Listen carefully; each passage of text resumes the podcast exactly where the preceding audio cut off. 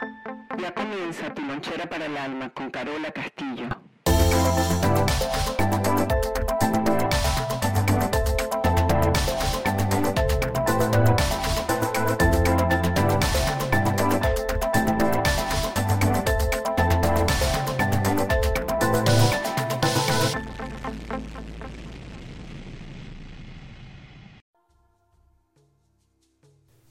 Bienvenidos a todos, donde sea que te encuentres y haciendo lo que sea que estén haciendo.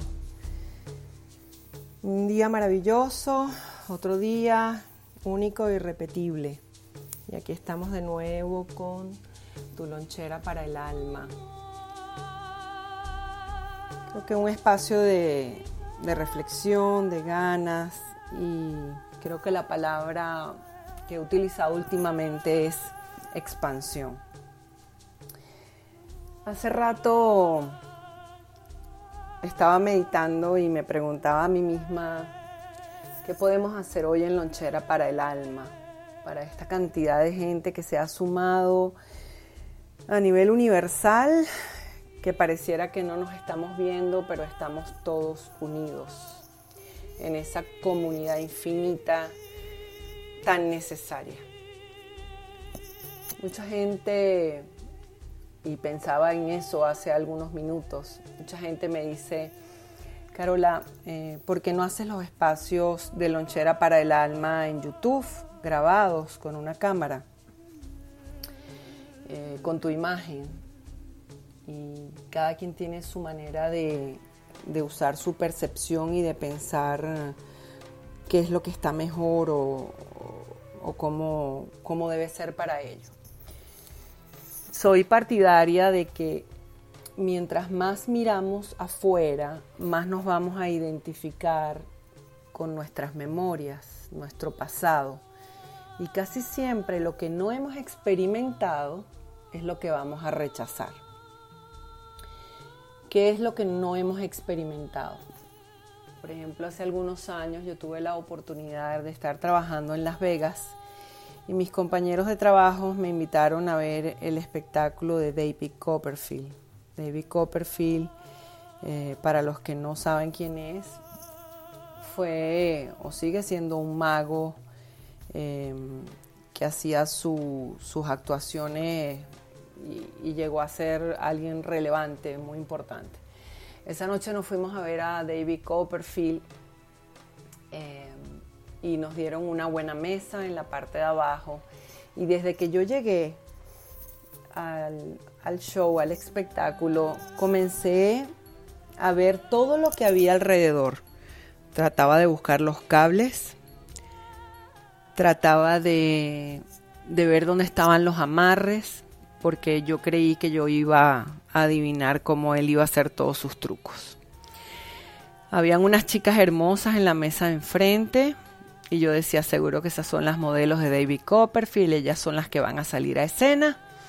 Y aquí ya está todo arreglado, pero a mí no me van a sorprender.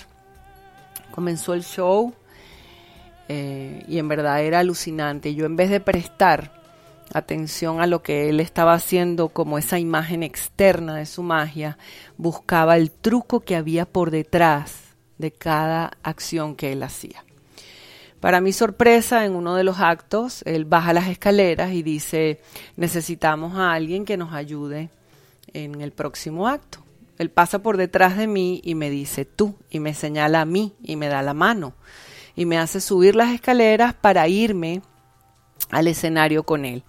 En este momento yo entro casi en un pánico, un pánico porque me tomó por sorpresa, ya yo tenía todo diseñado en mi cabeza, ya no había sorpresa para mí y esto fue una de las cosas más reveladoras que me sucedió. Para hacerles el cuento corto, después que él hizo su acto, eh, que yo solamente escuchaba cómo la gente se reía de mí o de nosotros porque era un, algo chistoso donde él cortaba unas cuerdas, las cuales después, después me regaló. Él me decía, corta aquí, corta allá y las cuerdas nunca se cortaban. Yo bajé, me senté en mi silla y, me quedé impactada. Al día siguiente tomé un vuelo, estaba de regreso a mi país y en el aeropuerto me encontré dos señores y esos dos señores me dicen que si les puedo dar mi autógrafo. y yo les digo que, por qué quieren mi autógrafo. Y ellos me dicen porque nosotros sabemos que tú eres la modelo de David Copperfield porque te vimos anoche. Esto, estas anécdotas, estas anécdotas, estas historias, cómo, cómo van cambiando entonces nuestra percepción. Y de eso es lo que hoy quiero hablarles. De lo que no hemos experimentado va a ser muy difícil que lo, que lo hagamos algo de nosotros. Hay varias etapas donde nuestro niño, y también estoy hablando del niño de nuestros padres, el niño de nuestros abuelos, desarrollamos algo que se llama percepción. La percepción nada más se puede registrar a través de los cinco sentidos, lo que está por fuera de mí, lo que puedo leer, lo que puedo ver, lo que puedo tocar, lo que puedo saborear y lo que puedo escuchar, pasa a ser el mundo del niño que cree que lo que está allí enfrente, porque él lo está percibiendo de esa manera, es su única realidad. Entonces, este niño a primera etapa, y lo hemos hablado en los otros podcasts, de 0 a 7 años va a crear una realidad para sobrevivir y él va a creer que el mundo es así. ¿Por qué?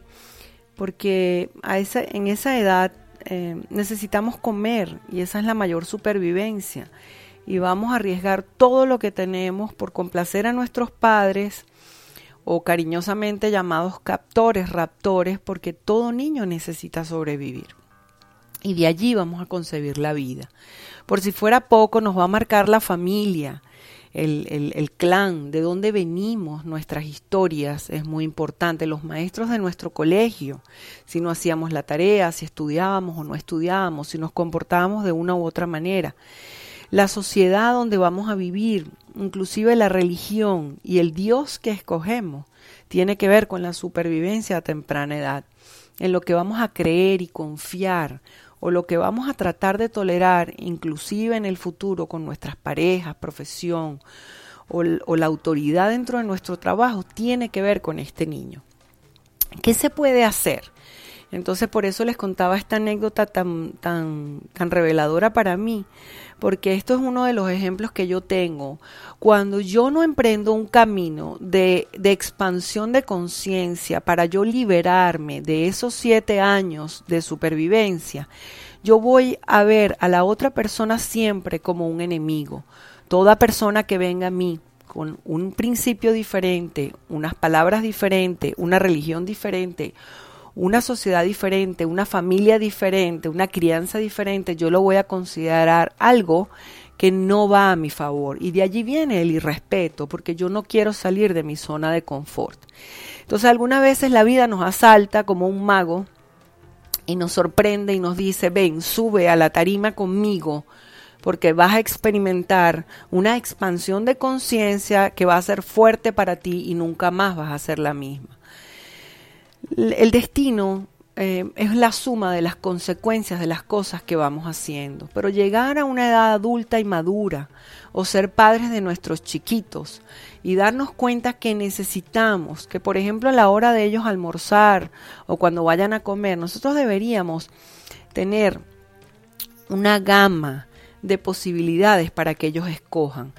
Y estoy hablando no solo de la comida, sino también emocionalmente si yo no ayudo a mis hijos a que ellos tengan que saborear todas estas emociones y expandirlas, sino que yo mismo los coacciono y les digo, esto no es así, esto no se hace así, como fuimos criados nosotros.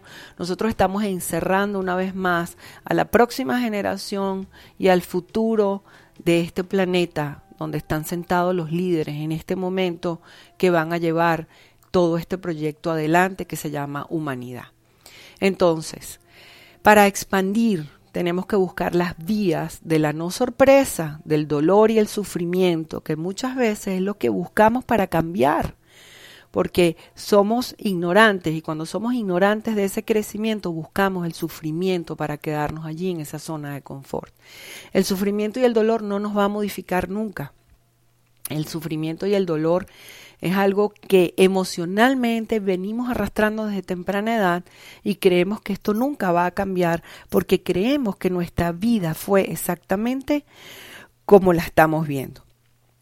Entonces, mi invitación es para que te expongas un poco a mirar al otro, a mirarte en el otro, que lo que está pasando fuera de ti posiblemente lo que te está buscando es la posibilidad de hacer un cambio interno a tu niño, eh, más, más no a tu familia, ni a tu sociedad, ni a tu Dios, ni a tu religión, pero sí a lo que tú concibes como tuyo. Y de allí viene la estructura de ese ego, el egotismo, donde todo es el yo-yo, yo, yo, yo, yo vengo primero, todo es mío y todo rige y yo soy la luna y el sol que, que, que, giran alrededor del planeta, cuando yo debería ser el planeta y todo debería girar alrededor mío. Entonces, reflexiones del día. Deja que los magos o las magas de tu vida se acerquen a ti, te tomen la mano y te muestren que tu intuición puede crecer, que ya no es solo tus órganos o lo que tú hueles, tal vez algo por detrás de la gente es más grande de lo que nos imaginamos. Y nos estamos perdiendo la, la vida y la oportunidad de expandir todos estos conocimientos, todos estos sabores, si creemos que tenemos la última razón de estar sobre el planeta Tierra. Recuerda que la primera opción debería ser no sufrir, porque como lo dice la ley de la termodinámica, la energía ni se corta ni se destruye, solo se transforma. Y para llegar al amor que estamos buscando, tenemos que transformar todas esas emociones, tristeza, rabia y miedo, para llegar a ese amor infinito. Tenemos que pagar un viaje, que es conocernos a nosotros mismos por dentro, y mirar al otro. Y cuando algo se complica dentro de nosotros, buscamos los espejos donde nos proyectamos y algunas veces no nos gusta vernos. Nos levantamos y cuando estamos totalmente espeluzcados, perseguimos el espejo para que luzca mejor. Y a nadie ayudamos si no recordamos que solo debemos tomar el cepillo y peinar, peinar nuestros propios cabellos. Y si duele, se va a reflejar en la imagen de nuestro espejo que los gritos valen la pena porque yo estoy haciendo algo conmigo, algo que me va a transformar. Transformémonos, demos la oportunidad al que está delante de nosotros, a nuestro jefe, a nuestro país, a nuestros compañeros de camino. Demos la oportunidad de saber quiénes somos, porque es imposible vivir 30 millones de vidas en un solo cuerpo. La expansión más hermosa viene cuando nos vemos en todos ellos y cuentan solo como seres humanos y nada más que eso. Personas que han hecho lo que han podido, como han podido, igual que tú, igual que yo, y son tan válidos como tú y como yo. Muchísimas gracias por atender este espacio, anímate, llama a la gente, si te sirvió, perfecto, síguelo escuchando, si no te sirve, sigue adelante, sigue buscando, porque seguro que este fue otro peldaño. No te identifiques con mi voz, con mi rostro, con la que soy. Identifícate contigo y dónde te consigues contigo. Porque lo que está afuera está haciendo ruido dentro de ti. Y es el afuera lo que te va a llevar a esas semillas gigantescas. Todas mis bendiciones para los que están escuchando y todas mis bendiciones para los que nos escuchan desde otros lugares remotos, cuando caminan en esos parques maravillosos bajo esos árboles las personas que se bajan lonchera y cuando van manejando se animan. Y los llevo en mi corazón y ustedes saben quiénes son. Y casi siempre son todos maravillosos seres humanos. Dios los bendiga. Muchísimas gracias por estar juntos en este camino. Que la primera opción no sea sufrir.